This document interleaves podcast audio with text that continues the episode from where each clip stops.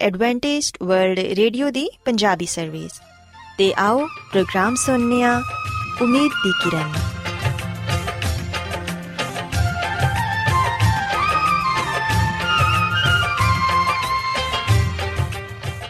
ਸਾਥਿਓ, ਮੈਂ ਤੁਹਾਡੀ ਮੇਜ਼ਬਾਨ ਫਰਾਸਲੀਮ ਪ੍ਰੋਗਰਾਮ ਉਮੀਦ ਦੀ ਕਿਰਨ ਦੇ ਨਾਲ ਤੁਹਾਡੀ ਖidmat 'ਚ ਹਾਜ਼ਰ ਹਾਂ। ਸਾਡੀ ਪੂਰੀ ਟੀਮ ਵੱਲੋਂ ਪ੍ਰੋਗਰਾਮ ਸੁਣਨ ਵਾਲੇ ਸਾਰੇ ਸਾਥੀਆਂ ਨੂੰ ਸਾਡਾ ਪਿਆਰ ਭਰਾ ਸਲਾਮ। ਕਬੂਲ ਹੋਏ ਸਾਥਿਓ ਉਮੀਦ ਕਰਨੇ ਆ ਕਿ ਤੁਸੀਂ ਸਾਰੇ ਖੁਦਾ ਤਾਲਾ ਦੇ ਫਜ਼ਲੋ ਕਰਮ ਨਾਲ ਖੈਰੀਅਤ ਨਾਲ ਹੋ ਤੇ ਸਾਡੀ ਇਹ ਦੁਆ ਹੈ ਕਿ ਤੁਸੀਂ ਜਿੱਥੇ ਕਿਤੇ ਵੀ ਰਹੋ ਖੁਦਾਵੰਦ ਖੁਦਾ ਤੁਹਾਡੇ ਨਾਲ ਹੋਣ ਤੇ ਤੁਹਾਡੀ ਹਿਫਾਜ਼ਤ ਤੇ ਰਹਿਨਮਾਈ ਕਰਨ ਸਾਥਿਓ ਇਸ ਤੋਂ ਪਹਿਲਾਂ ਕਿ ਅੱਜ ਦੇ ਪ੍ਰੋਗਰਾਮ ਨੂੰ ਸ਼ੁਰੂ ਕੀਤਾ ਜਾਏ ਆਓ ਪਹਿਲਾਂ ਪ੍ਰੋਗਰਾਮ ਦੀ ਤਫਸੀਲ ਸੁਣ ਲਵੋ ਤੇ ਪ੍ਰੋਗਰਾਮ ਦੀ ਤਫਸੀਲ ਕੁਝ ਇਸ ਤਰ੍ਹਾਂ ਹੈ ਕਿ ਪ੍ਰੋਗਰਾਮ ਦਾ ਆਗਾਜ਼ ਇੱਕ ਖੂਬਸੂਰਤ ਗੀਤ ਨਾਲ ਕੀਤਾ ਜਾਏਗਾ ਤੇ ਗੀਤ ਦੇ ਬਾਅਦ ਖਾਨਦਾਨੀ ਜ਼ਿੰਦਗੀ ਦਾ ਪ੍ਰੋਗਰਾਮ ਪੇਸ਼ ਕੀਤਾ ਜਾਏਗਾ। ਇਸ ਤੋਂ ਬਾਅਦ ਖੁਦਾਵੰਦ ਦੇ ਜ਼ਿੰਦਗੀ ਬਖਸ਼ ਕਲਾਮ ਚੋਂ ਪੈਗਾਮ ਪੇਸ਼ ਕੀਤਾ ਜਾਏਗਾ, ਜਿਹੜਾ ਕਿ ਸਾਡੇ ਕਦਮਾਂ ਦੇ ਲਈ ਚਿਰਾਗ ਤੇ ਸਾਡੀ ਰਾਹ ਦੇ ਲਈ ਰੋਸ਼ਨੀ ਹੈ। ਸੋ ਆਓ ਸਾਥੀਓ, ਪ੍ਰੋਗਰਾਮ ਦਾ ਆਗਾਜ਼ ਇਸ ਰੂਹਾਨੀ ਗੀਤ ਨਾਲ ਕਰਨੇ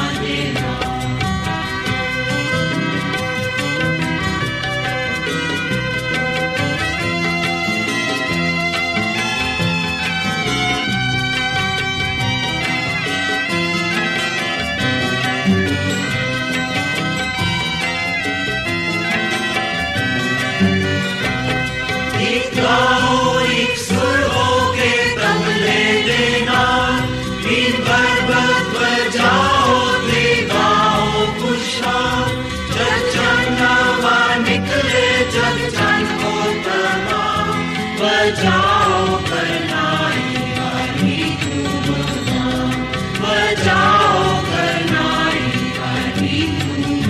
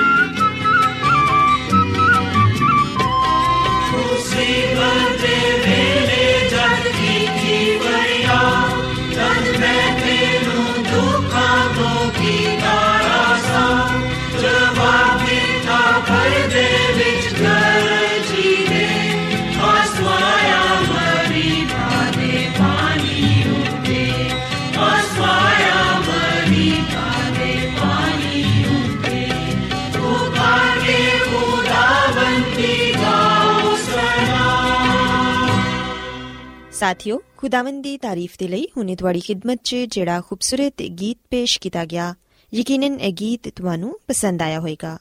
ਹੁਣ ਵੇਲਾ ਹੈ ਕਿ ਖਾਨਦਾਨੀ ਤਰਜ਼ੇ ਜ਼ਿੰਦਗੀ ਦਾ ਪ੍ਰੋਗਰਾਮ ਫੈਮਿਲੀ ਲਾਈਫਸਟਾਈਲ ਤੁਹਾਡੀ ਖidmat 'ਚ ਪੇਸ਼ ਕੀਤਾ ਜਾਏ ਸਾਥਿਓ ਅੱਜ ਦੇ ਪ੍ਰੋਗਰਾਮ 'ਚ ਮੈਂ ਇੱਕ ਬੜੇ ਹੀ ਆਮ ਜਿਹੇ ਮੌਜੂ ਤੇ ਗੱਲ ਕਰਾਂਗੀ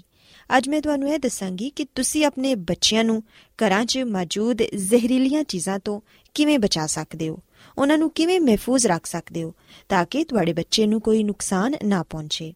ਸਾਥੀਓ, ਅਸੀਂ ਵੇਖਿਆ ਕਿ ਜਿਹੜੇ ਵਾਲਿਦੈਨ ਸਮਝਦਾਰ ਹੁੰਦੇ ਨੇ, ਉਹ ਆਪਣੇ ਘਰ ਦਾ ਮਾਹੌਲ ਕੁਝ ਇਸ ਤਰ੍ਹਾਂ ਦਾ ਰੱਖਦੇ ਨੇ ਕਿ ਉਹਨਾਂ ਦੇ ਬੱਚਿਆਂ ਦੀ ਜ਼ਿੰਦਗੀ ਤੇ ਸਿਹਤ ਮਹਿਫੂਜ਼ ਰਵੇ ਤੇ ਉਹਨਾਂ ਨੂੰ ਕਿਸੇ ਵੀ ਕਿਸਮ ਦਾ ਕੋਈ ਨੁਕਸਾਨ ਨਾ ਪਹੁੰਚੇ। ਮਸਲਨ ਕਿ ਛੁਰੀਆਂ, ਜ਼ਹਿਰੀਲੀਆਂ ਚੀਜ਼ਾਂ ਤੇ ਐਸੀਆਂ ਚੀਜ਼ਾਂ ਜਿਨ੍ਹਾਂ ਦੀ ਧਾਰ ਤੇਜ਼ ਹੋਏ,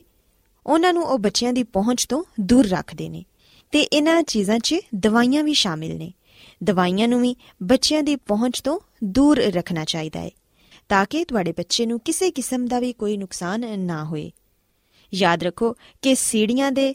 ਕਿਨਾਰਿਆਂ ਤੇ ਜੰਗਲਾ ਲੱਗਾ ਹੋਣਾ ਚਾਹੀਦਾ ਹੈ, ਤੇ ਅਗਰ ਤੁਹਾਡੇ ਘਰ ਸਵਿਮਿੰਗ ਪੂਲ ਹੈ, ਤੇ ਉਹਦੇ ਕਿਨਾਰੇ ਤੇ ਵੀ ਜੰਗਲਾ ਲੱਗਾ ਹੋਣਾ ਚਾਹੀਦਾ ਹੈ, ਤਾਂ ਕਿ ਬੱਚਾ ਪਾਣੀ 'ਚ ਨਾ ਡਿੱਗ ਜਾਏ, ਤੇ ਅਗਰ ਬੱਚਾ ਪਾਣੀ 'ਚ ਡਿੱਗ ਜਾਏਗਾ, ਤੇ ਫਿਰ ਉਹਦੇ ਡੁੱਬਣ ਦਾ ਖਤਰਾ ਵੀ ਹੋ ਸਕਦਾ ਹੈ। ਇਸੇ ਤਰ੍ਹਾਂ ਸੀੜੀਆਂ ਦੇ ਗਿਰਦ ਵੀ ਜੰਗਲਾ ਹੋਣਾ ਚਾਹੀਦਾ ਹੈ ਤਾਂ ਕਿ ਬੱਚਾ ਉਹਨੂੰ ਪਕੜ ਕੇ ਥੱਲੇ ਉਤਰੇ ਤੇ ਉਹਨੂੰ ਪਕੜ ਕੇ ਹੀ ਉੱਤੇ ਚੜੇ। ਇਹਦੇ ਇਲਾਵਾ ਸਾਥੀਓ, ਅਸੀਂ ਵੇਖਨੀਆ ਕਿ ਜਿਹੜੀਆਂ ਪੋਲੀਥੀਨ ਦੀਆਂ ਥੈਲੀਆਂ ਹੁੰਦੀਆਂ ਨੇ, ਉਹ ਵੀ ਬੱਚਿਆਂ ਦੇ ਲਈ ਬੜੀਆਂ ਹੀ ਨੁਕਸਾਨਦੇ ਹੁੰਦੀਆਂ ਨੇ। ਉਹਨਾਂ ਨੂੰ ਵੀ ਬੱਚਿਆਂ ਦੀ ਪਹੁੰਚ ਤੋਂ ਦੂਰ ਰੱਖਣਾ ਚਾਹੀਦਾ ਹੈ ਕਿਉਂਕਿ ਬੱਚੇ ਇਹਨਾਂ ਥੈਲੀਆਂ ਦੇ ਨਾਲ ਖੇਲਦੇ ਖੇਲਦੇ ਉਹਨਾਂ ਨੂੰ ਆਪਣੇ ਸਿਰ ਤੇ ਚੜਾ ਲੈਂਦੇ ਨੇ, ਜਿੰਦੀ ਵਜ੍ਹਾ ਨਾਲ ਉਹਨਾਂ ਦਾ ਦਮ ਘੁੱਟ ਸਕਦਾ ਹੈ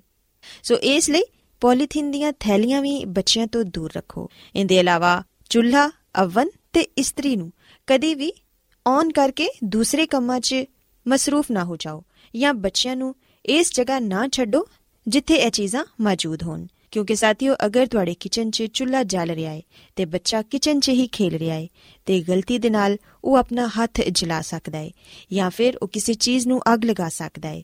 ਇਹਦੇ ਇਲਾਵਾ, ਅਗਰ ਤੁਸੀਂ ਇਸਤਰੀ ਔਨ ਕਰਕੇ ਛੱਡ ਦਿੱਤੀ ਹੈ ਤੇ ਕਿਸੇ ਹੋਰ ਕੰਮ 'ਚ ਲੱਗ ਗਏ ਹੋ, ਤੇ ਬੱਚਾ ਉਸ ਜਲਦੀ ਹੋਈ ਇਸਤਰੀ ਨੂੰ ਆਪਣਾ ਹੱਥ ਲਗਾ ਸਕਦਾ ਹੈ ਜਿੰਦੀ ਵਜ੍ਹਾ ਨਾਲ ਉਹਨੂੰ ਨੁਕਸਾਨ ਪਹੁੰਚ ਸਕਦਾ ਹੈ ਅਗਰ ਤੁਸੀਂ ਅਵਨ ਵਗੈਰਾ ਵੀ ਯੂਜ਼ ਕਰਦੇ ਹੋ, ਤੇ ਬੱਚਿਆਂ ਨੂੰ ਉਹਦੇ ਤੋਂ ਵੀ ਦੂਰ ਰੱਖੋ। ਕਿਉਂਕਿ ਸਾਥੀਓ, ਅਗਰ ਬੱਚਾ ਇਹਨਾਂ ਚੀਜ਼ਾਂ ਦੇ ird-gird ਮੌਜੂਦ ਹੈ ਤੇ ਹਾਦਸੇ ਦਾ ਖਤਰਾ ਉਨਾ ਹੀ ਜ਼ਿਆਦਾ ਹੈ ਸੋ ਇਸ ਲਈ ਕੋਸ਼ਿਸ਼ ਕਰੋ ਕਿ ਐਸੀਆਂ ਚੀਜ਼ਾਂ ਤੋਂ ਬੱਚਿਆਂ ਨੂੰ ਦੂਰ ਰੱਖੋ। ਸਾਥੀਓ, ਅਸੀਂ ਵੇਖਿਆ ਕਿ ਬਾਜ਼ ਔਕਾਤ ਬੱਚੇ ਘਰ 'ਚ ਜ਼ਹਿਰੀਲੀਆਂ ਚੀਜ਼ਾਂ ਖਾ ਲੈਂਦੇ ਨੇ। ਤੇ ਵਾਲਿਦੈਨ ਨੂੰ ਇਹ ਪਤਾ ਹੀ ਨਹੀਂ ਚੱਲਦਾ ਕਿ ਬੱਚੇ ਦੇ ਪੇਟ 'ਚ ਐਸੀ ਕਿਹੜੀ ਚੀਜ਼ ਚਲੀ ਗਈ ਹੈ ਜਿੰਦੀ ਵਜ੍ਹਾ ਨਾਲ ਉਹਦੀ ਹਾਲਤ ਵਿਗੜ ਗਈ ਹੈ। ਐਸੀ ਸੂਰਤ 'ਚ ਵਾਲਿਦੈਨ ਨੂੰ ਇਹ ਚਾਹੀਦਾ ਹੈ ਕਿ ਉਹ ਫੌਰਨ ਆਪਣੇ ਬੱਚੇ ਨੂੰ ਕਿਸੇ ਅੱਛੇ ਹਸਪਤਾਲ 'ਚ ਲੈ ਜਾਣ ਜਾਂ ਕਿਸੇ ਅੱਛੇ ਡਾਕਟਰ ਕੋਲ ਲੈ ਜਾਣ ਤਾਂ ਕਿ ਡਾਕਟਰ ਉਹਦਾ ਸਹੀ ਤਰੀਕੇ ਨਾਲ ਇਲਾਜ ਕਰ ਸਕੇ। ਸਾਥੀਓ, ਮੈਂ ਤੁਹਾਨੂੰ ਇਹ ਵੀ ਕਹਿਣਾ ਚਾਹਾਂਗੀ ਕਿ ਕਦੀ ਵੀ ਬੱਚੇ ਨੂੰ ਕਾਸਮੈਟਿਕ ਦੀਆਂ ਚੀਜ਼ਾਂ, ਯਾਨੀ ਕਿ ਲਿਪਸਟਿਕ ਟਿਊਬ ਜਾਂ ਜਾਰ 'ਚ ਰੱਖੀਆਂ ਗਈਆਂ ਕਰੀਮਾਂ ਵਗੈਰਾ ਨਾ ਪਕੜਨ ਦਿਵੋ, ਕਿਉਂਕਿ ਬੱਚੇ ਇਹਨਾਂ ਚੀਜ਼ਾਂ ਨੂੰ ਖਾ ਲੈਂਦੇ ਨੇ, ਜਿੰਦੀ ਵਜ੍ਹਾ ਨਾਲ ਉਹਨਾਂ ਦੀ ਸਿਹਤ ਖਰਾਬ ਹੋ ਸਕਦੀ ਏ। ਸੋ ਇਸ ਲਈ ਐਸੀਆਂ ਚੀਜ਼ਾਂ ਨੂੰ ਐਸੀ ਜਗ੍ਹਾ ਤੇ ਰੱਖੋ ਜਿੱਥੇ ਬੱਚੇ ਦਾ ਹੱਥ ਨਾ ਪਹੁੰਚ ਸਕੇ। ਸਾਥੀਓ, ਘਰ 'ਚ ਇਸਤੇਮਾਲ ਜ਼ਹਿਰੀਲੀਆਂ ਚੀਜ਼ਾਂ 'ਚ ਬਲੀਚਿੰਗ ਪਾਊਡਰ ਡਿਟਰਜੈਂਟ ਫਿਨਾਈਲ ਵਗੈਰਾ ਵੀ ਸ਼ਾਮਿਲ ਨੇ। ਐਸੀਆਂ ਚੀਜ਼ਾਂ ਨੂੰ ਹਮੇਸ਼ਾ ਐਸੀ ਪੈਕਿੰਗ 'ਚ ਖਰੀਦੋ ਜਿਨ੍ਹਾਂ ਨੂੰ ਆਸਾਨੀ ਨਾਲ ਖੋਲਣਾ ਮੁਮਕਿਨ ਨਾ ਹੋਏ। ਫਰਸ਼ ਸਾਫ਼ ਕਰਨ ਵਾਲੀਆਂ ਦਵਾਈਆਂ ਤੇ ਕੱਪੜੇ ਧੋਣ ਦੇ ਲਈ ਬਲੀਚ ਜਾਂ ਸਰਫ ਵਗੈਰਾ ਬੱਚਿਆਂ ਦੀ ਪਹੁੰਚ ਤੋਂ ਦੂਰ ਰੱਖੋ। ਗੱਡੀਆਂ 'ਚ ਇਸਤੇਮਾਲ ਹੋਣ ਵਾਲੇ ਕੈਮੀਕਲ ਤੇ ਜਰਾਸੀਮ ਕਸ਼ ਦਵਾਈਆਂ ਬੱਚਿਆਂ ਦੀ ਪਹੁੰਚ ਤੇ ਨਜ਼ਰਾਂ ਤੋਂ ਦੂਰ ਰੱਖੋ, ਬਲਕਿ ਇਹਨਾਂ ਨੂੰ ਕਿਸੇ ਮਹਿਫੂਜ਼ ਖਾਨਿਆਂ 'ਚ ਤਾਲਿਆਂ ਦੇ ਅੰਦਰ ਬੰਦ ਕਰਕੇ ਰੱਖੋ, ਤਾਂ ਕਿ ਬੱਚਾ ਐਸੀਆਂ ਚੀਜ਼ਾਂ ਨੂੰ ਪਕੜ ਹੀ ਨਾ ਸਕੇ। ਸਾਥੀਓ, ਗਜ਼ਾਈ ਅਸ਼ਿਆ ਤੇ ਸਫ਼ਾਈ ਸੁਥਰਾਈ ਦੇ ਲਈ ਇਸਤੇਮਾਲ ਕੀਤੀ ਜਾਣ ਵਾਲੀਆਂ ਚੀਜ਼ਾਂ ਕਦੀ ਵੀ ਇੱਕ ਜਗ੍ਹਾ ਤੇ ਨਾ ਰੱਖੋ, ਬਲਕਿ ਦਵਾਈਆਂ ਤੇ ਕੈਮੀਕਲ ਇੱਕ ਜਗ੍ਹਾ ਤੇ ਹੋਣੇ ਚਾਹੀਦੇ ਨੇ ਤੇ ਖਾਣ ਪੀਣ ਵਾਲੀਆਂ ਜਿਹੜੀਆਂ ਚੀਜ਼ਾਂ ਨੇ, ਉਹ ਦੂਸਰੀ ਜਗ੍ਹਾ ਤੇ ਹੋਣੀਆਂ ਚਾਹੀਦੀਆਂ ਨੇ। ਯਾਦ ਰੱਖੋ ਕਿ ਬੱਚੇ ਦੀ ਮੌਜੂਦਗੀ 'ਚ ਦਵਾਈ ਦਾ ਇਸਤੇਮਾਲ ਵੀ ਨਾ ਕਰੋ, ਕਿਉਂਕਿ ਬੱਚੇ ਜੋ ਕੁਝ ਵੇਖਦੇ ਨੇ, ਉਹ ਖੁਦ ਆਪਣੇ ਤੌਰ ਤੇ ਕਰਨ ਦੀ ਕੋਸ਼ਿਸ਼ ਕਰਦੇ ਨੇ, ਜਿਹੜਾ ਕਿ ਉਹਨਾਂ ਦੇ ਲਈ ਨੁਕਸਾਨਦੇ ਸਾਬਿਤ ਹੋ ਸਕਦਾ ਹੈ ਸਾਥੀਓ, ਇੱਕ ਖਾਸ ਗੱਲ ਜਿਹੜੀ ਮੈਂ ਤੁਹਾਨੂੰ ਦੱਸਣਾ ਚਾਹਾਂਗੀ, ਉਹ ਹੈ ਵੇ ਕਿ ਦਵਾਈ ਉੱਤੇ ਲੇਬਲ ਜਾਂ ਜਿਹੜੀਆਂ ਹਫਾਜ਼ਤੀ ਤਰਕੀਬਾਂ ਲਿਖੀਆਂ ਹੁੰਦੀਆਂ ਨੇ, ਉਹਨਾਂ ਨੂੰ ਗੈਰ ਜ਼ਰੂਰੀ ਨਾ ਸਮਝੋ। ਕਿਸੇ ਐਸੀ ਪੈਕਿੰਗ, ਡੱਬੇ ਜਾਂ ਬੋਤਲ 'ਚ ਰੱਖੀ ਗਈ ਦਵਾ ਕਦੀ ਇਸਤੇਮਾਲ ਨਾ ਕਰੋ, ਜਿੰਦੇ ਉੱਤੇ ਕੋਈ ਲੇਬਲ ਨਾ ਲੱਗਿਆ ਹੋਵੇ ਤੇ ਤੁਹਾਨੂੰ ਇਹ ਯਕੀਨ ਨਾ ਹੋਏ ਕਿ ਇਹ ਉਹੀ ਦਵਾਈ ਹੈ ਜਿਹੜੀ ਕਿ ਤੁਸੀਂ ਇਸਤੇਮਾਲ ਕਰਨੀ ਹੈ ਇਹਦੇ ਇਲਾਵਾ ਸਾਥੀਓ, ਅਗਰ ਤੁਸੀਂ ਕੋਈ ਦਵਾਈ ਜਾਂ ਕੈਮੀਕਲ ਇਸਤੇਮਾਲ ਕਰ ਰਹੇ ਹੋ ਤੇ ਦਰਮਿਆਨ 'ਚ ਕੋਈ ਆ ਜਾਏ ਜਾਂ ਕਿਸੇ ਹੋਰ ਕੰਮ ਦੀ ਵਜ੍ਹਾ ਨਾਲ ਤੁਹਾਨੂੰ ਆਪਣੀ ਜਗ੍ਹਾ ਤੋਂ ਹਟਣਾ ਪਏ, ਤੇ ਦਵਾਈ ਜਾਂ ਕੈਮੀਕਲ ਨੂੰ ਆਪਣੇ ਨਾਲ ਹੀ ਲੈਂਦੇ ਜਾਓ, ਕਿਉਂਕਿ ਤੁਹਾਡੀ ਗੈਰ ਮੌਜੂਦਗੀ 'ਚ ਬੱਚੇ ਨੂੰ ਉਸ ਦਵਾਈ ਜਾਂ ਕੈਮੀਕਲ ਦੀ ਵਜ੍ਹਾ ਨਾਲ ਨੁਕਸਾਨ ਪਹੁੰਚ ਸਕਦਾ ਹੈ ਕਿਉਂਕਿ ਬੱਚਾ ਚੰਦ ਹੀ ਸੈਕਿੰਡ 'ਚ ਐਸੀ ਚੀਜ਼ ਦੇ ਕਰੀਬ ਪਹੁੰਚ ਜਾਂਦਾ ਹੈ ਜਿੰਦੇ ਤੋਂ ਉਹਨੂੰ ਮਨਾ ਕੀਤਾ ਗਿਆ ਹੋਵੇ ਸੋ ਇਸ ਲਈ, ਇhtiyat ਵਾਲਿਦੈਨ ਦੀ ਜ਼ਿੰਮੇਵਾਰੀ ਹੈ ਤੇ ਅਗਰ ਵਾਲਿਦੈਨ ਇhtiyat ਨਾਲ ਕੰਮ ਲੈਣਗੇ, ਤੇ ਫਿਰ ਯਕੀਨਨ ਉਹ ਆਪਣੇ ਬੱਚਿਆਂ ਨੂੰ ਹਰ ਤਰ੍ਹਾਂ ਦੀ ਮੁਸ਼ਕਲ ਤੇ ਮੁਸੀਬਤ ਤੋਂ ਬਚਾ ਸਕਣਗੇ। ਸਾਥੀਓ, ਤੁਹਾਨੂੰ ਇਹ ਪਤਾ ਹੋਣਾ ਚਾਹੀਦਾ ਹੈ ਕਿ ਤੁਹਾਡਾ ਬੱਚਾ ਜਿਸਮਾਨੀ ਤੌਰ ਤੇ ਕੀ ਕੁਝ ਕਰ ਸਕਦਾ ਹੈ ਜਾਂ ਕਿੱਥੋਂ ਤੱਕ ਉਹਦੀ ਰਸਾਈ ਹੋ ਸਕਦੀ ਹੈ ਅਗਰ ਤੁਹਾਡੇ ਬੱਚੇ ਨੇ ਗੁੱਟਨਿਆਂ ਦੇ ਜਾਂ ਹੱਥਾਂ ਦੇ ਬਲ ਫਰਸ਼ ਤੇ ਰਿੰਗਣਾ ਸਿੱਖ ਲਿਆ ਹੈ ਤੇ ਕਿਚਨ, ਸਿੰਕ ਦੇ ਥੱਲੇ ਫਨਾਈਲ ਜਾਂ ਇਸ ਕਿਸਮ ਦੇ ਖਤਰਨਾਕ ਕੈਮੀਕਲ ਮਹਿਫੂਜ਼ ਨਾ ਕਰੋ, ਬਲਕਿ ਇਹਨਾਂ ਨੂੰ ਕਿਸੇ ਉੱਚੀ ਜਗ੍ਹਾ ਤੇ ਰੱਖੋ ਜਿੱਥੇ ਬੱਚੇ ਦਾ ਹੱਥ ਨਾ ਪਹੁੰਚ ਸਕੇ ਬੱਚੇ ਨੇ ਅਗਰ ਕੋਈ ਜ਼ਹਿਰੀਲੀ ਚੀਜ਼ ਨਿਗਲ ਲਈਏ ਤੇ ਉਹਨੂੰ ਕਹਿ ਨਹੀਂ ਆ ਰਹੀ ਤੇ ਫਿਰ ਸਾਥੀਓ ਫੌਰਨ ਉਹਨੂੰ ਡਾਕਟਰ ਦੇ ਕੋਲ ਲੈ ਜਾਓ ਤਾਂ ਕਿ ਡਾਕਟਰ ਉਹਦਾ ਬਿਹਤਰ ਤਰੀਕੇ ਨਾਲ ਇਲਾਜ ਕਰ ਸਕੇ ਇਹਦੇ ਇਲਾਵਾ ਅਗਰ ਅੱਖ 'ਚ ਕੋਈ ਜ਼ਹਿਰੀਲੀ ਚੀਜ਼ ਚਲੀ ਗਈ ਹੈ ਤੇ ਅੱਖਾਂ ਦੇ ਅੰਦਰ ਸਾਦਾ ਪਾਣੀ ਦੇ ਛੱਟੇ ਮਾਰੋ ਤੇ ਮਰੀਜ਼ ਨੂੰ ਫੌਰਨ ਹਸਪਤਾਲ ਲੈ ਜਾਓ ਜ਼ਹਿਰੀਲੀ ਗੈਸ ਜਾਂ ਧੂਏ ਦੀ ਵਜ੍ਹਾ ਨਾਲ ਅਗਰ ਦਮ ਘੁੱਟ ਰਿਹਾ ਹੋਏ ਤੇ ਫੌਰਨ ਐਸੀ ਜਗ੍ਹਾ ਤੋਂ ਹਟ ਜਾਓ, ਬਲਕਿ ਖੁੱਲੀ ਜਗ੍ਹਾ ਤੇ ਚਲੇ ਜਾਓ, ਜਿੱਥੇ ਤਾਜ਼ਾ ਹਵਾ ਆ ਰਹੀ ਹੋਏ। ਸਾਥੀਓ, ਯਾਦ ਰੱਖੋ ਕਿ ਕਿਸੇ ਵੀ ਕਿਸਮ ਦੀ ਜ਼ਹਿਰੀਲੀ ਗੈਸ ਨਾਲ ਭਰੇ ਹੋਏ ਕਮਰੇ 'ਚ ਹਫਾਜ਼ਤੀ ਇੰਤਜ਼ਾਮਾਤ ਦੇ ਬਗੈਰ ਦਾਖਲ ਨਾ ਹੋਵੋ, ਕਿਉਂਕਿ ਉਹ ਤੁਹਾਡੀ ਜਾਨ ਦੇ ਲਈ ਖਤਰੇ ਦਾ ਬਾਇਸ ਹੈ ਸੋ ਸਾਥੀਓ, ਮੈਂ ਉਮੀਦ ਕਰਨੀ ਆ ਕਿ ਤੁਹਾਨੂੰ ਅੱਜ ਦੀਆਂ ਗੱਲਾਂ ਪਸੰਦ ਆਈਆਂ ਹੋਣਗੀਆਂ ਤੇ ਤੁਸੀਂ ਇਸ ਗੱਲ ਨੂੰ ਸਿੱਖਿਆ ਹੋਵੇਗਾ ਕਿ ਵਾਲਿਦੈਨ ਕਿਸ ਤਰ੍ਹਾਂ ਆਪਣੇ ਬੱਚਿਆਂ ਦੀ ਅੱਛੀ ਦੇਖਭਾਲ ਕਰਕੇ ਤੇ ਇhtiyati ਤਦਾਬੀਰ ਤੇ ਅਮਲ ਕਰਕੇ ਉਹਨਾਂ ਨੂੰ ਬੇਸ਼ੁਮਾਰ ਖਤਰਿਆਂ ਤੋਂ ਮਹਿਫੂਜ਼ ਰੱਖ ਸਕਦੇ ਨੇ। ਸੋ ਸਾਥੀਓ, ਮੇਰੀ ਇਹ ਦੁਆ ਹੈ ਕਿ ਖੁਦਾਵੰਦ ਖੁਦਾ ਤੁਹਾਡੇ ਨਾਲ ਹੋਣ ਤੇ ਤੁਹਾਨੂੰ ਤੇ ਤੁਹਾਡੇ ਖਾਨਦਾਨ ਨੂੰ ਆਪਣੀਆਂ ਬਹੁਤ ਸਾਰੀਆਂ ਬਰਕਤਾਂ ਨਾਲ ਨਵਾਜ਼ੇ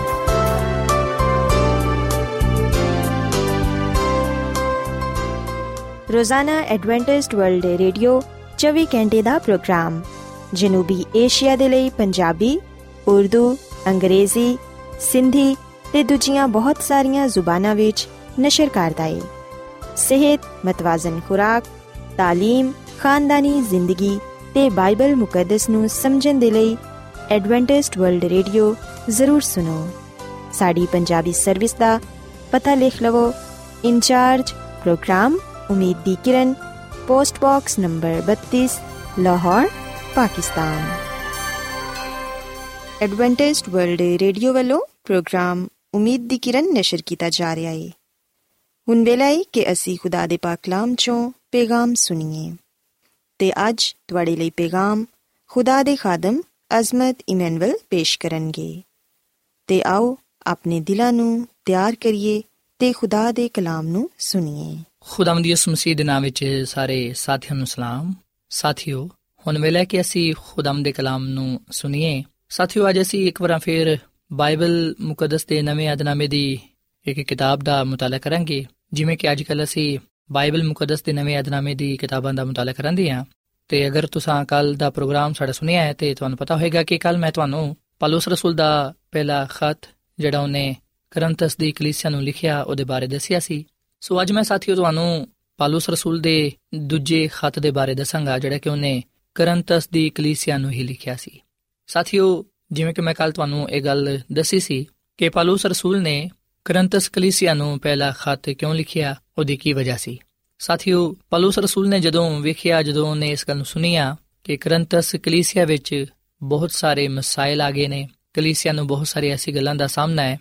ਜਿਹਦੀ ਵਜ੍ਹਾ ਤੋਂ ਕਲੀਸਿਆ ਤਬਾਹ ਹੋ ਸਕਦੀ ਏ ਅਸੀਂ ਵੇਖਣਾ ਕਿ ਉਹਨੇ ਉਹਨਾਂ ਮਸਾਇਲ ਤੇ ਗੱਲਬਾਤ ਕੀਤੀ ਔਰ ਫਿਰ ਇਸ ਗੱਲ ਨੂੰ ਵੀ ਬਿਆਨ ਕੀਤਾ ਕਿ ਉਹ ਕਿਸ ਤਰ੍ਹਾਂ ਆਪਣੇ ਆਪ ਨੂੰ ਝੂਠੀ تعلیم ਤੋਂ ਝੂਠੇ ਉਸਤਾਦਾਂ ਤੋਂ ਦੂਰ ਰੱਖ ਸਕਦੇ ਨੇ ਪਾਲੂਸ ਰਸੂਲ ਨੂੰ ਜਦੋਂ ਪਤਾ ਚੱਲਿਆ ਕਿ ਕਰੰਤਸ ਦੀ ਕਲੀਸਿਆ ਵਿੱਚ ਮੁxtਲਿਫ ਮਸਾਇਲ ਪੈਦਾ ਹੋ ਗਏ ਨੇ ਕਰੰਤਸ ਦੀ ਕਲੀਸਿਆ ਨੂੰ ਬਹੁਤ ਸਾਰੀ ਸ਼ਾਵਾਂ ਦਾ ਮਸਲਾ ਹੈ ਉਹ ਬਹੁਤ ਸਾਰੀ ਸ਼ਾਵਾਂ ਦਾ ਸਾਹਮਣਾ ਕਰਨ ਦੇ ਨੇ ਅਸੀਂ ਵਿਖਨੇ ਕਿ ਨਾ ਸਾਰੇ ਮਸਾਇਲ ਨੂੰ ਵੇਖਦੇ ਹੋਇਆਂ ਪਾਲੂਸ ਰਸੂਲ ਨੇ ਕਰੰਥਸ ਦੀ ਕਲੀਸਿਆ ਨੂੰ ਇੱਕ ਖਤ ਲਿਖਿਆ। ਸੋ ਪਾਲੂਸ ਰਸੂਲ ਦਾ ਪਹਿਲਾ ਖਤ ਕਰੰਥਿयों ਦੇ ਨਾਮ ਬੜੀ ਅਹਿਮੀਅਤ ਦਾ ਹਾਮਿਲ ਸੀ। ਇਸ ਪਹਿਲੇ ਖਤ ਵਿੱਚ ਪਾਲੂਸ ਰਸੂਲ ਨੇ ਉਸ ਗੱਲ ਤੇ ਜ਼ਿਆਦਾ ਤਵੱਜਾ ਦਿੱਤੀ ਜਿਹਦਾ ਸਾਹਮਣਾ ਕਲੀਸਿਆ ਨੂੰ ਕਰਨਾ ਪੈਂਦਾ ਸੀ। ਸਾਥੀਓ ਕਲੀਸਿਆ ਵਿੱਚ ਬਹੁਤ ਸਾਰੇ ਮਸਾਇਲ ਪੈਦਾ ਹੋ ਗਏ ਸਨ ਤੇ ਕਲੀਸਿਆ ਨੂੰ ਇੱਕ ਖਤਰਾ ਸੀ ਕਿ ਕਿਧਰੇ ਇਹ ਤਬਾਹ ਨਾ ਹੋ ਜਾਏ ਕਰੰਤਸ ਦੀ ਕਲੀਸਿਆ ਖਤਮ ਨਾ ਹੋ ਜਾਏ। ਸੋ ਪਲੂਸ ਰਸੂਲ ਨੇ ਇਹ ਬਿਹਤਰ ਜਾਣਿਆ ਇਹ ਬਿਹਤਰ ਮਹਿਸੂਸ ਕੀਤਾ ਕਿ ਉਹ ਕਿ ਉਹਨਾਂ ਖਤ ਲਿਖੇ ਤੇ ਜਿਹੜੇ ਮਸਾਇਲ ਪਾਏ ਜਾਂਦੇ ਨੇ ਉਹਨਾਂ ਮਸਾਇਲ ਨੂੰ ਦੂਰ ਕਰ ਸਕੇ ਸਾਥੀਓ ਕਰੰਥਸ ਦੀ ਕਲੀਸਿਆ ਵਿੱਚ ਜਿਹੜਾ ਪਹਿਲਾ ਮਸਲਾ ਪਾਇਆ ਜਾਂਦਾ ਸੀ ਉਹ ਸੀ ਬਦ اخلاقی ਦਾ ਹਰਾਮਕਾਰੀ ਦਾ ਫਿਰ ਜਿਹੜਾ ਦੂਜਾ ਮਸਲਾ ਪਾਇਆ ਜਾਂਦਾ ਸੀ ਉਹ ਝਗੜੇ ਤੇ ਤਫਰਕੇ ਸਨ ਤੀਜਾ ਮਸਲਾ ਇਲਜ਼ਾਮ ਤਰਾਸ਼ੀ ਦਾ ਸੀ ਚੌਥਾ ਮਸਲਾ ਮੁਕੱਦਮਾਬਾਜ਼ੀ ਸੀ ਪੰਜਵਾਂ ਮਸਲਾ ਇਮਾਨਦਾਰਾਂ ਦਾ ਹਜੇ ਵੀ ਬੁੱਤ ਪ੍ਰਸਤੀ ਨੂੰ ਕਬੂਲ ਕਰਨ ਦੇ ਮੁਤਲਕ ਸੀ। ਫਿਰ ਛਠਾ ਮਸਲਾ ਬੁੱਤਾਂ ਦੀ ਕੁਰਬਾਨੀ ਦਾ ਗੋਸ਼ਤ ਖਾਣ ਦੇ ਬਾਰੇ ਸੀ। ਸਤਵਾਂ ਮਸਲਾ ਕਲੀਸਿਆਈ ਇਬਾਦਤ ਵਿੱਚ ਔਰਤਾਂ ਦਾ ਆਪਣੇ ਸਿਰ ਨੂੰ ਨਾ ਟਕਣਾ ਇਹ ਵੀ ਮਸਲਾ ਸੀ। ਫਿਰ ਅਠਵਾਂ ਮਸਲਾ ਸੀ ਕਿ ਬਹੁਤ ਸਾਰੇ ਲੋਕ ਨਾਮੁਨਾਸਿਬ ਤੌਰ 'ਤੇ ਇਸ਼ਾਇਰ ਬਾਣੀ ਵਿੱਚ ਸ਼ਾਮਿਲ ਹੁੰਦੇ ਨੇ। ਫਿਰ ਨੌਵਾਂ ਮਸਲਾ ਸ਼ਾਦੀशुदा ਅਫਰਾਦ ਦਾ ਸੀ। ਫਿਰ ਦਸਵਾਂ ਮਸਲਾ ਕਿਆਮਤ ਦੇ ਬਾਰੇ ਸੀ, ਕਿਉਂਕਿ ਕਈਆਂ ਦਾ ਇਹ ਖਿਆਲ ਸੀ ਕਿ ਕਿਆਮਤ ਨਹੀਂ ਹੋਏਗੀ। ਸੋ ਪਲੂਸ ਰਸੂਲ ਨੇ ਸਾਰੇ ਮਸਲਿਆਂ ਦਾ ਹੱਲ ਲੋਕਾਂ ਦੇ ਸਾਹਮਣੇ ਪੇਸ਼ ਕੀਤਾ ਖਾਤ ਦੇ ਜ਼ਰੀਏ ਗਲਤਫਹਿਮੀਆਂ ਨੂੰ ਦੂਰ ਕੀਤਾ ਫਿਰ ਉਹਨੇ ਸਹੀ تعلیم ਦਿੱਤੀ ਤਰਬੀਅਤ ਦਿੱਤੀ ਹਦਾਇਤ ਕੀਤੀ ਤੇ ਯਿਸੂ ਮਸੀਹ ਦੀ ਖੁਸ਼ਖਬਰੀ ਨੂੰ ਸਾਫ਼ ਤੇ ਆਸਾਨ ਲਫ਼ਜ਼ਾਂ ਵਿੱਚ ਲੋਕਾਂ ਦੇ ਸਾਹਮਣੇ ਪੇਸ਼ ਕੀਤਾ ਔਰ ਫਿਰ ਸਾਥੀਓ ਕੱਲ ਮੈਂ ਤੁਹਾਨੂੰ ਇਹ ਵੀ ਗੱਲ ਦੱਸੀ ਸੀ ਕਿ ਕਰੰਤਸ ਦਾ ਸ਼ਹਿਰ ਬੁੱਤਪਰਸਤੀ ਤੇ ਜ਼ਨਾਕਾਰੀ ਦੀ ਵਜ੍ਹਾ ਤੋਂ ਬੜਾ ਹੀ ਮਸ਼ਹੂਰ ਸੀ ਸਾਥੀਓ ਕਰੰਥਸ ਦੀ ਕਲੀਸਿਆ ਕਰੰਥਸ ਦੇ ਸ਼ਹਿਰ ਵਿੱਚ ਪਾਈ ਜਾਂਦੀ ਸੀ ਕਰੰਥਸ ਜਨੂਬੀ ਯੂਨਾਨ ਵਿੱਚ ਅਖੀਆ ਦੇ ਸੂਬੇ ਦਾ ਇੱਕ ਅਹਿਮ ਤਜਾਰਤੀ ਸ਼ਹਿਰ ਸੀ। ਕਰੰਥਸ ਦਾ ਸ਼ਹਿਰ ਨਹਾਇਤ ਪੁਰਾਣਾ ਸ਼ਹਿਰ ਸੀ ਜਿਹਦੀ ਤਾਰੀਖ 4000 ਕਬਲੇ ਮਸੀਹ ਤੱਕ ਜਾਂਦੀ ਹੈ ਪਰ ਇਹਦੀ ਜ਼ਿਆਦਾ ਸ਼ੋਹਰਤ ਤੇ ਖੁਸ਼ਹਾਲੀ ਤਕਰੀਬਨ 800 ਕਬਲੇ ਮਸੀਹ ਵਿੱਚ ਸੀ। ਇਹਦੇ ਵਿੱਚ ਦੋ ਬੰਦਰਗਾਹਾਂ ਸਨ, ਮਸ਼ਰਕੀ ਸਾਹਿਲ ਦੇ ਵੱਲ, ਯਾਨੀ ਕਿ ਸਮੁੰਦਰ ਦੇ ਵੱਲ 6 ਮੀਲ ਦੇ ਫਾਸਲੇ ਤੇ। ਇਹ ਸ਼ਹਿਰ ਪਾਇਆ ਜਾਂਦਾ ਸੀ ਤੇ ਇਸ ਸ਼ਹਿਰ ਦੇ ird-gird 10 ਕਿਲੋਮੀਟਰ ਲੰਬੀ ਦੀਵਾਰ ਸੀ। ਸ਼ਹਿਰ ਦੇ ਵਿਚਕਾਰ ਇੱਕ ਮਾਰਕੀਟ ਸੀ ਤੇ ਇੱਥੇ ਕਿਹਾ ਜਾਂਦਾ ਹੈ ਕਿ ਸੰਗੇ ਮਰਮਰ ਦਾ ਇੱਕ ਦਰਵਾਜ਼ਾ ਮਿਲਿਆ, ਜਿਹਦੇ ਤੇ ਇਹ ਲਿਖਿਆ ਹੋਇਆ ਸੀ ਕਿ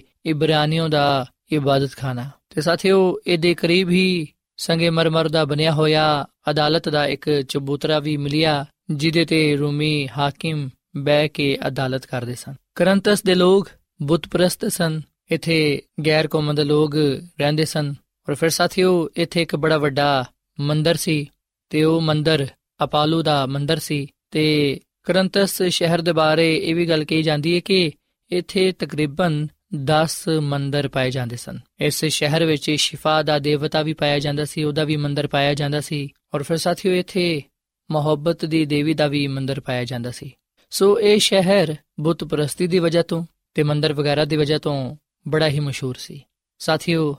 ਇਸ ਸ਼ਹਿਰ ਵਿੱਚ ਹਰ ਤਰ੍ਹਾਂ ਦੀ ਬਦਕਾਰੀ ਪਾਈ ਜਾਂਦੀ ਸੀ ਜ਼ਨਾਕਾਰੀ ਹਰਾਮਕਾਰੀ ਪਾਈ ਜਾਂਦੀ ਸੀ। ਇਸ ਸ਼ਹਿਰ ਵਿੱਚ ਆਜ਼ਾਦੀ ਦੇ ਨਾਲ ਲੋਕ ਹਰਾਮਕਾਰੀ ਜ਼ਨਾਕਾਰੀ ਕਰਦੇ ਸਨ। ਸੋ ਨਾ ਸਿਰਫ ਕਰੰਤਸ ਦਾ ਸ਼ਹਿਰ ਬੁੱਤ ਪ੍ਰਸਤੀ ਦੀ ਵਜ੍ਹਾ ਤੋਂ ਮਸ਼ਹੂਰ ਸੀ, ਬਲਕਿ ਜ਼ਨਾਕਾਰੀ ਤੇ ਹਰਾਮਕਾਰੀ ਦੀ ਵਜ੍ਹਾ ਤੋਂ ਵੀ ਬੜਾ ਹੀ ਮਸ਼ਹੂਰ ਸੀ। ਦੂਰ ਦੂਰ ਤੋਂ ਲੋਕ ਇੱਥੇ ਆਉਂਦੇ ਸਨ। ਔਰ ਫਿਰ ਸਾਥੀਓ ਕਿਹਾ ਜਾਂਦਾ ਕਿ ਇੱਥੇ ਬਰਤਨ ਤੇ ਜਹਾਜ਼ ਵੀ ਬਣਦੇ ਸਨ ਸੋ ਕਰੰਥਸ ਦਾ ਸ਼ਹਿਰ ਆਪਣੇ ਦੌਰ ਵਿੱਚ ਬੜੀ ਅਹਿਮੀਅਤ ਦਾ ਹਾਮਿਲ ਸੀ ਬੜਾ ਮਸ਼ਹੂਰ ਸੀ ਖੁਸ਼ਹਾਲ ਸੀ ਜਿਹਦੀ ਵਜ੍ਹਾ ਤੋਂ ਅਸੀਂ ਵਿਖਨੇ ਕਿ ਰੋਮ ਨੇ ਇੱਥੇ ਫਤਹ ਪਾਈ ਸੀ ਸਾਥੀਓ ਕਰੰਥਸ ਸ਼ਹਿਰ ਵਿੱਚ ਜ਼ਿਆਦਾਤਰ ਲੋਕ ਜਰਾਇਮ ਪੇਸ਼ਾ ਤੇ ਬਦ اخلاق ਲੋਕ ਸਨ ਇਸ ਸ਼ਹਿਰ ਵਿੱਚ ਹਰ ਤਰ੍ਹਾਂ ਦੀ ਆਜ਼ਾਦੀ ਸੀ ਖਸੂਸਨ ਜਿੰਸੀ ਆਜ਼ਾਦੀ ਔਰ ਫਿਰ ਸਾਥੀਓ ਇੱਥੇ ਬਦਕਾਰੀ ਦੀ ਵਜ੍ਹਾ ਤੋਂ, ਗੁਨਾਹ ਦੀ ਵਜ੍ਹਾ ਤੋਂ, ਜ਼ਲਜ਼ਲੇ, ਤੂਫਾਨ ਆਂਦੇ ਸਨ ਜਿਹਦੀ ਵਜ੍ਹਾ ਤੋਂ ਇਹ ਸ਼ਹਿਰ ਤਬਾਹ ਹੋ ਜਾਂਦਾ ਸੀ।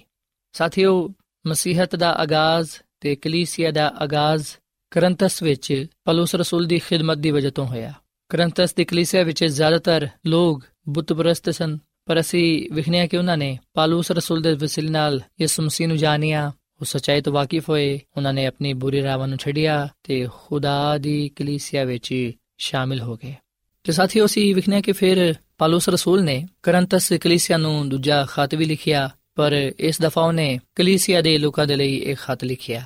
ਜਦੋਂ ਅਸੀਂ ਪਾਲੂਸ ਰਸੂਲ ਦਾ ਦੂਜਾ ਖਤ ਕਰੰਥਿਓ ਦੇ ਨਾਮ ਦਾ ਮਤਾਲਾ ਕਰਾਂਗੇ, ਤਾਂ ਸਾਨੂੰ ਪਤਾ ਚੱਲੇਗਾ ਕਿ ਪਲੂਸ ਰਸੂਲ ਆਪਣੇ ਇਸ ਖਾਤ ਵਿੱਚ ਕਰੰਥਸ ਦੇ ਲੋਕਾਂ ਨੂੰ ਆਪਣੀ ਸ਼ਖਸੀ ਮੁਲਾਕਾਤ ਤੋਂ ਅਗਾਹ ਕਰਦਾ ਹੈ। ਫਿਰ ਪਲੂਸ ਰਸੂਲ ਆਪਣੀ ਖਿਦਮਤ ਦਾ ਵੀ ਜ਼ਿਕਰ ਕਰਦਾ ਹੈ, ਇਨਸਾਨੀ ਕਮਜ਼ੋਰੀ ਦਾ ਜ਼ਿਕਰ ਕਰਦਾ ਹੈ ਮੇਲ ਮਿਲਾਪ ਦੀ ਖਿਦਮਤ ਦਾ ਜ਼ਿਕਰ ਕਰਦਾ ਹੈ। ਔਰ ਫਿਰ ਸਾਥੀਓ, ਪਲੂਸ ਰਸੂਲ ਕਰੰਥਸ ਦੀ ਕਲੀਸਿਆ ਨੂੰ ਇਸ ਗੱਲ ਦੀ ਵੀ ਹਦਾਇਤ ਕਰਦਾ ਹੈ ਕਿ ਉਹ ਯਰੂਸ਼ਲਮ ਦੇ ਇਮਾਨਦਾਰ, ਗਰੀਬ ਲੋਕਾਂ ਵਾਸਤੇ ਚੰਦਾ ਜਮ੍ਹਾਂ ਕਰਕੇ ਰੱਖਣ, ਤਾਂ ਕਿ ਉਹਨਾਂ ਦੀ ਮਦਦ ਕੀਤੀ ਜਾ ਸਕੇ। ਸਾਥੀਓ, ਸਾਡੇ ਲਈ ਵੀ ਇਹ ਪੈਗਾਮ ਪਾਇਆ ਜਾਂਦਾ ਕਿ ਅਸੀਂ ਉਹਨਾਂ ਲੋਕਾਂ ਦੇ ਲਈ ਆਪਣੇ ਦਿਲ, ਆਪਣੀ ਜੇਬਾਂ ਖੋਲੀਏ, ਅਸੀਂ ਗਰੀਬ ਲੋਕਾਂ ਦੀ ਰੁਪਏ ਪੈਸੇ ਦੇ ਜ਼ਰੀਏ ਨਾਲ ਮਦਦ ਕਰੀਏ, ਤਾਂ ਕਿ ਉਹਨਾਂ ਦੀ ਜ਼ਰੂਰੀਅਤ ਪੂਰੀ ਹੋ ਸਕਣ। ਇਸ ਤੋਂ ਇਲਾਵਾ ਸਾਥੀਓ, ਅਸੀਂ ਵਿਖਣਾ ਕਿ ਪਲੂਸ ਰਸੂਲ ਇਸ ਖਤ ਵਿੱਚ ਮਸੀਹ ਦੇ ਦੁੱਖਾਂ ਦਾ ਵੀ ਜ਼ਿਕਰ ਕਰਦਾ ਹੈ ਔਰ ਫਿਰ ਉਹ ਆਪਣੇ ਵੀ ਦੁੱਖਾਂ ਦਾ ਜ਼ਿਕਰ ਕਰਦਾ ਹੈ। ਤੇ ਪਲੂਸ ਰਸੂਲ ਕਰੰਤਸ ਦੀ ਕਲੀਸਿਆ ਨੂੰ ਇਹ ਵੀ ਗੱਲ ਕਹਿੰਦਾ ਕਿ ਮੈਂ ਕਦੀ ਵੀ ਤੁਹਾਡੇ ਤੇ ਬੋਝ ਨਹੀਂ ਬਣਿਆ। ਸਾਥੀਓ, ਇਸ ਖਤ ਵਿੱਚ ਖਾਦਮਾਂ ਦੀ ਸ਼ਖਸੀ ਜ਼ਿੰਦਗੀ ਤੇ ਉਹਨਾਂ ਦੀ ਇਮਾਨਦਾਰੀ ਤੇ ਜ਼ਿਆਦਾ ਜ਼ੋਰ ਦਿੱਤਾ ਗਿਆ ਹੈ। ਪਲੂਸ ਰਸੂਲ ਖਾਦਮਾਂ ਨੂੰ ਇਹ ਗੱਲ ਕਹਿੰਦਾ ਕਿ ਉਹ ਆਪਣੇ ਕਰਦਾਰ ਨੂੰ, ਆਪਣੇ ਚਾਲ ਚਲਨ ਨੂੰ ਪਾਕ ਸਾਫ਼ ਰੱਖਣ, ਖੁਦਾ ਦੇ ਕਲਾਮ ਦੇ ਮੁਤਾਬਿਕ ਰੱਖਣ ਤਾਂ ਕਿ ਕੋਈ ਵੀ ਉਹਨਾਂ ਤੇ ਉਂਗਲੀ ਨਾ ਚੁੱਕ ਸਕੇ।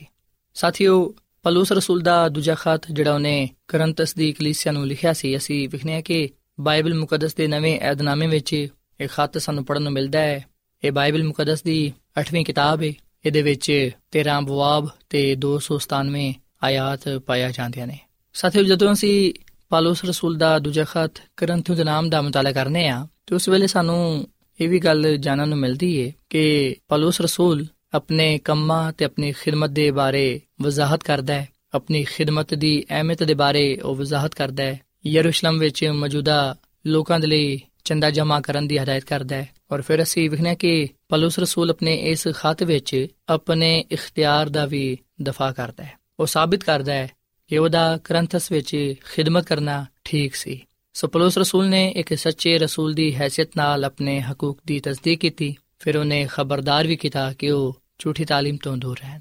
ਤੇ ਸਾਥੀਓ, ਖੁਦਾ ਦੀ ਖਾਦਮਾ ਮਿਸਿਸ ਜ਼ਲਨ ਜੀ ਵਾਈਟ ਆਪਣੀ ਕਿਤਾਬ ਇਬਤਦਾਈ ਕਲੀਸਿਆ ਦੇ ਦਰਖਸ਼ਨ ਸਿਤਾਰੇ, ਇਹਦੇ ਸਫਾ ਨੰਬਰ 257 ਵਿੱਚ ਇਸ ਗੱਲ ਨੂੰ ਲਿਖਦੀ ਏ ਕਿ ਇਹ ਪਾਲੂਸ ਹੀ ਏ ਜਿਨਨੇ ਪਹਿਲੋਂ ਕਰੰਤਸ ਵਿੱਚ ਅੰਜੀਲ ਦੀ ਮੁਨਾਦੀ ਕੀਤੀ ਤੇ ਉਹਨੇ ਹੀ ਉਥੇ ਕਲੀਸਿਆ ਨੂੰ ਕਾਇਮ ਕੀਤਾ ਇਹੀ ਖਿਦਮਤ ਖੁਦਾਮਦ ਨੇ ਉਹਨੂੰ سپرد ਕੀਤੀ ਸੀ ਬਾਅਦ ਵਿੱਚ ਖੁਦਾ ਦੀ ਹਦਾਇਤ ਤੇ ਦੂਜੇ ਕਾਰਗੁਜ਼ਾਰ ਕਰੰਤਸ ਵਿੱਚ ਲਿਆਏ ਗਏ ਸਨ ਤਾਂ ਕਿ ਉਹ ਵੀ ਆਪਣੀ ਆਪਣੀ ਜ਼ਿੰਮੇਵਾਰੀ ਪੂਰੀ ਕਰ ਸਕਣ ਸੋ ਸਾਥੀਓ ਇਹ ਗੱਲ ਸੱਚ ਹੈ ਕਿ ਪਾਲੂਸ ਨੇ ਹੀ ਕਰੰਥਸ ਵਿੱਚ ਪਹਿਲੋਂ ਅੰਜੀਲ ਦੀ ਮੁਨਾਦੀ ਕੀਤੀ ਕਲੀਸਿਆ ਨੂੰ ਕਾਇਮ ਕੀਤਾ ਤੇ ਫਿਰ ਦੂਜੇ ਕਾਰਗੁਜ਼ਾਰਾਂ ਨੂੰ ਇਮਾਨਦਾਰ ਲੋਕਾਂ ਨੂੰ ਇਸ ਗੱਲ ਦੀ ਹਦਾਇਤ ਕੀਤੀ ਕਿ ਉਹ ਹੁਣ ਇਸ ਕਲੀਸਿਆ ਵਿੱਚ ਆਪਣੀ ਆਪਣੀ ਜ਼ਿੰਮੇਵਾਰੀ ਨੂੰ ਪੂਰਾ ਕਰਨ ਔਰ ਫਿਰ ਸਾਥੀਓ ਖੁਦਾ ਦੀ ਖਾਦਮਾ ਮਿਸਿਸ ਐਲਨ ਜੀ ਵਾਈਟ ਇਹ ਵੀ ਗੱਲ ਕਹਿੰਦੀ ਹੈ ਕਿ ਜਦੋਂ ਪਾਲੂਸ ਨੇ ਕਰੰਥਸ ਵਿੱਚ ਖਿਦਮਤ ਸ਼ੁਰੂ ਕੀਤੀ ਉਸ ਵੇਲੇ ਉਹਨੇ ਮਹਿਸੂਸ ਕੀਤਾ ਕਿ ਉਹਦੇ ਲਈ ਇਹ ਜ਼ਰੂਰੀ ਹੈ ਕਿ ਉਹ ਬੜੇ ਧਿਆਨ ਦੇ ਨਾਲ عظیم ਸਚਾਈਆਂ ਤੋਂ ਲੋਕਾਂ ਨੂੰ ਵਾਕਿਫ ਕਰਾਏ ਕਿਉਂਕਿ ਉਹਦੇ ਲਈ ਇਹ ਇੱਕ ਲਲਕਾਰ ਸੀ ਕਿ ਉਹ ਲੋਕਾਂ ਦੇ ਸਾਹਮਣੇ ਖੁਦਾ ਦੇ ਪੈਗਾਮ ਨੂੰ ਪੇਸ਼ ਕਰੇ, ਤਾਂ ਕਿ ਲੋਕ ਝੂਠੀ ਤਾਲੀਮ ਤੇ ਝੂਠੀ ਇਬਾਦਤ ਛੱਡ ਕੇ ਜ਼ਿੰਦਾ ਖੁਦਾ ਦੀ ਇਬਾਦਤ ਕਰਨ ਤੇ ਬਾਈਬਲ ਮੁਕੱਦਸ ਵਿੱਚ ਪਾਈ ਜਾਣ ਵਾਲੀ ਸਚਾਈਆਂ ਨੂੰ ਅਪਣਾਣ ਸੋ ਸਾਥੀਓ, ਇਹਦੇ ਵਿੱਚ ਕੋਈ ਸ਼ੱਕ ਨਹੀਂ ਪਾਇਆ ਜਾਂਦਾ ਕਿ ਪਾਲੂਸ ਰਸੂਲ ਨੇ ਬੜੀ ਇਮਾਨਦਾਰੀ ਦੇ ਨਾਲ ਆਪਣੇ ਸਾਰੇ ਦਿਲ, ਆਪਣੀ ਸਾਰੀ ਜਾਨ, ਆਪਣੀ ਸਾਰੀ ਅਕਲ, ਆਪਣੀ ਸਾਰੀ ਤਾਕਤ ਨਾਲ ਉਹਨੇ ਖੁਦਾ ਦੇ ਕੰਮ ਨੂੰ ਕਰੰਥਸ ਵਿੱਚ ਸਰੰਜਾਮ ਦਿੱਤਾ। ਮਸੀਹ ਯਸੂ ਦੀ ਰੋਸ਼ਨੀ ਨੂੰ ਗੁਨਾਹਗਾਰਾਂ ਦੇ ਸਾਹਮਣੇ ਪੇਸ਼ ਕੀਤਾ। ਮਸੀਹ ਯਸੂ ਦਾ ਨੂਰ ਉਹਨਾਂ ਲੋਕਾਂ ਤੇ ਚਮਕਿਆ, ਜਿਹੜੇ ਗੁਨਾਹ ਵਿੱਚ ਪਰੇ ਹੋਏ ਸ਼ਹਿਰ ਵਿੱਚ ਰਹਿੰਦੇ ਸਨ। ਸੋ ਕਰੰਥਸ ਦੇ ਲੋਕ ਯਿਸੂ ਮਸੀਹ ਤੇ ਇਮਾਨ ਲਿਆਏ ਤੇ ਉਹਨਾਂ ਨੇ ਯਿਸੂ ਮਸੀਹ ਨੂੰ ਜਾਣਿਆ ਤੇ ਆਪਣੇ ਆਪ ਨੂੰ ਉਹਨਾਂ ਨੇ ਖੁਦਾ ਦੀ ਖਿਦਮਤ ਲਈ ਪੇਸ਼ ਕੀਤਾ। ਸਾਥੀਓ, ਪਲੂਸ ਰਸੂਲ ਆਪਣੇ ਇਸ ਖਤ ਦੇ ਇਖਤਤਾਮ ਤੇ ਸਲਾਮ ਦੁਆ ਦੇ ਬਾਅਦ ਇਹ ਕਲਮਾਤ ਅਦਾ ਕਰਦਾ ਹੈ ਕਿ ਖੁਦਾਵੰਦ ਯਿਸੂ ਮਸੀਹ ਦਾ ਫਜ਼ਲ ਤੇ ਖੁਦਾ ਦੀ ਮੁਹੱਬਤ ਤੇ ਰੂਲ ਕੁਦਸ ਦੀ ਸ਼ਰਾਕਤ ਤੁਹਾਡੇ ਸਾਰਿਆਂ ਦੇ ਨਾਲ ਹੁੰਦੀ ਰਹੇ। ਸਾਥੀਓ, ਪਲੂਸ ਰਸੂਲ ਦੇ ਇਹ ਅਲਫਾਜ਼ ਨਾ ਸਿਰਫ ਕਰੰਤਸ ਦੀ ਕਲੀਸਿਆ ਦੇ ਲਈ ਸਨ, ਨਾ ਸਿਰਫ ਇਹ ਉਹਨਾਂ ਦੇ ਲਈ ਕਹੇ ਗਏ, ਲਿਖੇ ਗਏ, ਬਲਕਿ ਅਸੀਂ ਵਿਖਨੇ ਕਿ ਅੱਜ ਇਹ ਕਲਮਾਤ ਸਾਡੇ ਲਈ ਵੀ ਨੇ, ਇਹ ਸਾਡੇ ਲਈ ਵੀ ਲਿਖੇ ਗਏ ਨੇ। ਸੋ ਇਸ ਲਈ ਅਸੀਂ ਵਿਖਨੇ ਕਿ ਅੱਜ ਖੁਦਾ ਦੇ ਖਾਦਮ, ਖੁਦਾ ਦੇ ਲੋਗ ਇਬਾਦਤ ਦੇ ਇਖਤਤਾਮ ਤੇ ਇਹ ਅਲਫਾਜ਼, ਇਹ ਕਲਮਾਤ ਦੁਹਰਾਉਂਦੇ ਨੇ। ਤੇ ਅੱਜ ਮੈਂ ਵੀ ਸਾਥੀਓ ਖੁਦਾ ਦਾ ਖਾਦਮ ਹੋਣ ਦੇ ਨਾਤੇ ਨਾਲ ਮੈਂ ਤੁਹਾਡੇ ਲਈ ਇਹ ਕਲਮਾਤ ਕਹਿਣਾ ਚਾਹਨਾ ਵਾਂ ਕਿ ਖੁਦਾਵੰਦ ਯਿਸੂ ਮਸੀਹ ਦਾ ਫਜ਼ਲ ਤੇ ਖੁਦਾ ਦੀ ਮੁਹੱਬਤ ਤੇ ਰੂਹੁਲ ਕੁਦਸ ਦੀ ਸ਼ਰਾਕਤ ਤੁਹਾਡੇ ਸਾਰਿਆਂ ਦੇ ਨਾਲ ਰਵੇ। ਆਮੀਨ। ਸਾਥੀਓ ਇਹ ਕਲਮਾਤ ਸਾਡੇ ਸਾਰਿਆਂ ਵਾਸਤੇ ਬਰਕਤ ਦਾ ਬਾਇਸ ਨੇ, ਕਿਉਂਕਿ ਅਸੀਂ ਖੁਦਾ ਦੇ ਕਲਾਮ ਤੋਂ ਬਰਕਤ ਹੀ ਪਾਨੇ ਆ ਸੋ ਅਸੀਂ ਖੁਦਾ ਦਾ ਸ਼ੁਕਰ ਅਦਾ ਕਰੀਏ ਕਿ ਉਹਨੇ ਸਾਨੂੰ ਆਪਣਾ ਕਲਾਮ ਦਿੱਤਾ ਹੈ। ਖੁਦਾ ਦਾ ਸ਼ੁਕਰ ਅਦਾ ਕਰੀਏ ਕਿ ਉਹਨੇ ਮੁxtਲਿਫ ਲੋਕਾਂ ਨੂੰ ਚੁਣਿਆ ਤਾਂ ਕਿ ਉਹ ਉਹਦੇ ਕਲਾਮ ਨੂੰ ਲਿਖ ਸਕਣ। ਇਸ ਲਈ ਸਾਥੀਓ, ਅੱਜ ਅਸੀਂ ਖੁਦਾ ਦੇ ਕਲਾਮ ਨੂੰ ਪੜ੍ਹ ਸਕਨੇ ਆ। ਅੱਜ ਜਿਹੜਾ ਕਲਾਮ ਸਾਡੇ ਹੱਥਾਂ ਵਿੱਚ ਹੈ ਸਾਡੇ ਕੋਲ ਹੈ ਉਹ ਖੁਦਾ ਦੇ ਵੱਲੋਂ ਹੈ ਤੇ ਖੁਦਾ ਦੇ ਲੋਕਾਂ ਨੇ ਹੀ ਇਹਨੂੰ ਲਿਖਿਆ ਹੈ। ਸੋ ਪਲੂਸ ਰਸੂਲ ਦਾ ਦੂਜਾ ਖਤ ਕਰੰਥੂ ਦਾ ਨਾਮ ਸਾਡੇ ਵਾਸਤੇ ਵੀ ਬੜੀ ਅਹਿਮੀਅਤ ਰੱਖਦਾ ਹੈ। ਸੋ ਅਸੀਂ ਇਹਦਾ ਜ਼ਰੂਰ ਮਤਾਲਾ ਕਰੀਏ, ਇਸ ਕਿਤਾਬ ਨੂੰ ਜ਼ਰੂਰ ਪੜ੍ਹੀਏ ਕਿਉਂਕਿ ਇਹਦੇ ਵਿੱਚ ਖੁਦਾ ਦਾ ਕਲਾਮ ਪਾਇਆ ਜਾਂਦਾ ਹੈ। ਇਹ ਸਾਡੀ ਮਦਦ ਤੇ ਰਹਿਨਮਾਈ ਦੇ ਲਈ ਹੈ ਕਿਉਂਕਿ ਸਾਥੀਓ, ਖੁਦਾ ਦਾ ਕਲਾਮ ਸਾਡੇ ਕਦਮਾਂ ਦੇ ਲਈ ਚਿਰਾਗ ਤੇ ਰਾਹ ਦੇ ਲਈ ਰੋਸ਼ਨੀ ਹੈ ਸੋ ਅਸੀਂ ਇਸ ਕਲਾਮ ਨੂੰ ਈਮਾਨ ਦੇ ਨਾਲ ਕਬੂਲ ਕਰੀਏ ਤਾਂ ਕਿ ਅਸੀਂ ਖੁਦਾਮਦ ਕੋਲੋਂ ਬਰਕਤ ਤੇ ਬਰਕਤ ਪਾ ਸਕੀਏ। ਸੋ ਆਓ ਸਾਥੀਓ, ਅਸੀਂ ਦੁਆ ਕਰੀਏ।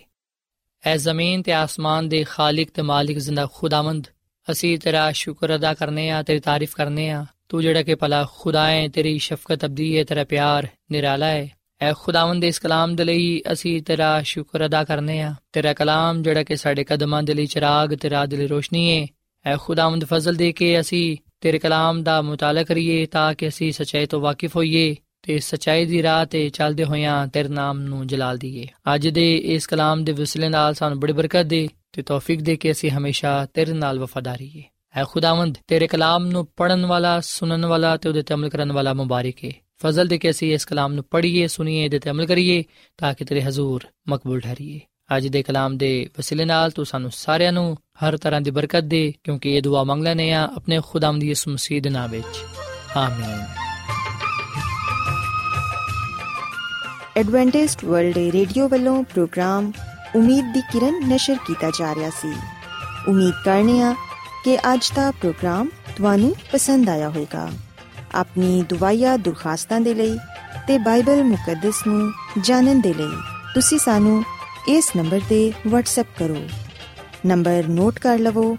001 747 281 2849 ਸਾਥਿਓ, ਤੁਸੀਂ ਸਾਡੇ ਪ੍ਰੋਗਰਾਮ ਇੰਟਰਨੈਟ ਤੇ ਵੀ ਸੁਣ ਸਕਦੇ ਹੋ। ਸਾਡੀ ਵੈਬਸਾਈਟ ਹੈ www.awr.org ਕੱਲ ਇਸੇ ਵੇਲੇ ਤੇ ਇਸੇ ਫ੍ਰੀਕਵੈਂਸੀ ਤੇ ਫਿਰ ਤੁਹਾਡੇ ਨਾਲ ਮੁਲਾਕਾਤ ਹੋਏਗੀ। ਹੁਣ ਆਪਣੀ ਮੇਜ਼ਬਾਨ ਫਰਾਜ਼ ਸਲੀਮ ਨੂੰ ਇਜਾਜ਼ਤ ਦਿਓ। ਖੁਦਾ ਹਾਫਿਜ਼।